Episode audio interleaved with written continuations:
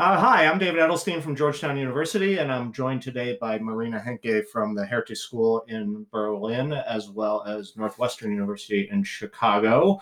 So we have we have Berlin, Washington D.C., Chicago all covered.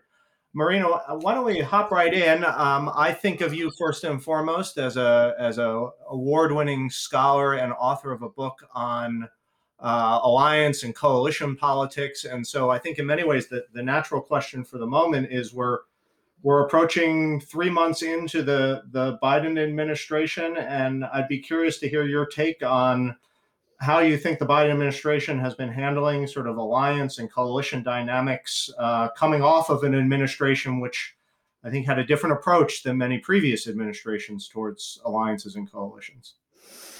Yeah, hi, David. Um, very good to speak with you today. So, you might remember Biden uh, gave a pledge at the special edition of the Munich Security Conference in February saying America is back. So, at least, you know, um, on the European side of the Atlantic, this was perceived as the United States is again interested in alliances and in multilateralism. And that's, of course, a big difference compared with the Trump administration.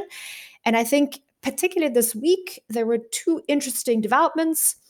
The first one was the relaunch, if you want, uh, not the official negotiations, but the preparation for uh, the Iran uh, talks in Vienna uh, in the uh, three E3 plus three framework. Uh, so this was the framework that as well the Obama administration used. So France, UK, Germany, and then the United States, China, and Russia, and then of course Iran which for me signaled, you know, um, a clearly multilateral process to the uh, Iranian question, and again, quite distinct from what uh, Trump um, did in this regard. And then, of course, the other big topic that is uh, very much discussed in Europe is Russia and the buildup at the Ukrainian border. And there, the US announcement that they're considering sending warships to the Black Sea. So, for me as well, and uh, kind of an indication the United States cares about NATO, cares about its uh, European allies, and you know is is back. Um, how do you see the situation and how would you interpret from the Washington perspective, maybe as well, you know, like uh, what's happening re- with regards to Iran and, and Russia?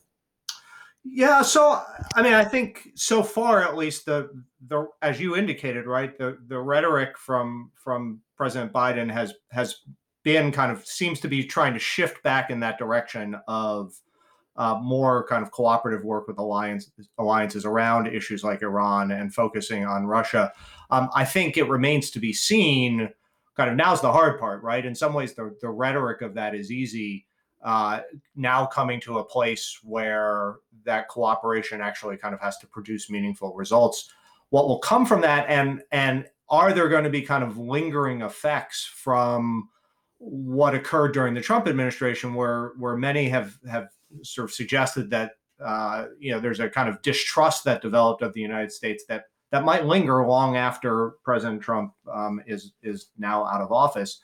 And I would just say I think one other place where this this um, you know you mentioned Iran, you mentioned Russia. I think another place where we might see this play out is in Afghanistan, right? Where I think lots of people are watching now to see how the Biden administration is going to handle a potential withdrawal from Afghanistan and how how others might perceive whatever the the administration chooses to do.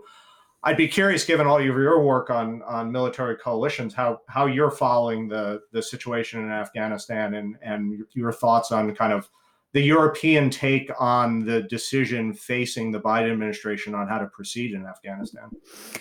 So interestingly, the German parliament has already decided that it's willing to extend its stay in Afghanistan. So I think that gives you an indication that from the European side, or especially from the German side, there is a willingness to stay. I think that the sunk costs are just too high.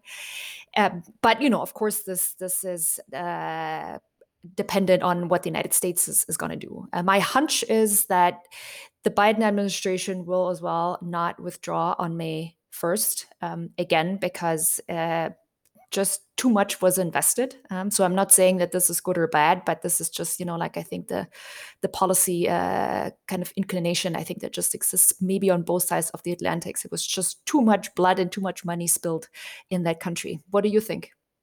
Yeah, I think that's the same, and I, you know, I, I, I have the same take as you do, and and my sense is that you know Afghanistan is one of these things that it, it's you know again easier said than done, right? That unfortunately I think the Biden administration is going to find it very hard to to withdraw. Certainly not by the May first deadline, and then beyond that, I think there you know what an actual withdrawal and whether it's a full withdrawal or a partial withdrawal um, I think that's likely to kind of stay with the Biden administration for, for frankly most of this term in office, right? I I don't see an easy way, especially given some of the kind of other pressures there for uh, the United States to be um, kind of cooperating with allies and thinking about how to move Afghanistan forward.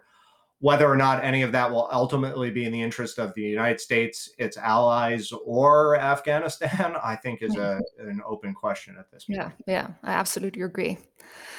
Okay, well, uh, thanks uh, for chatting. Um, and certainly a lot of topics.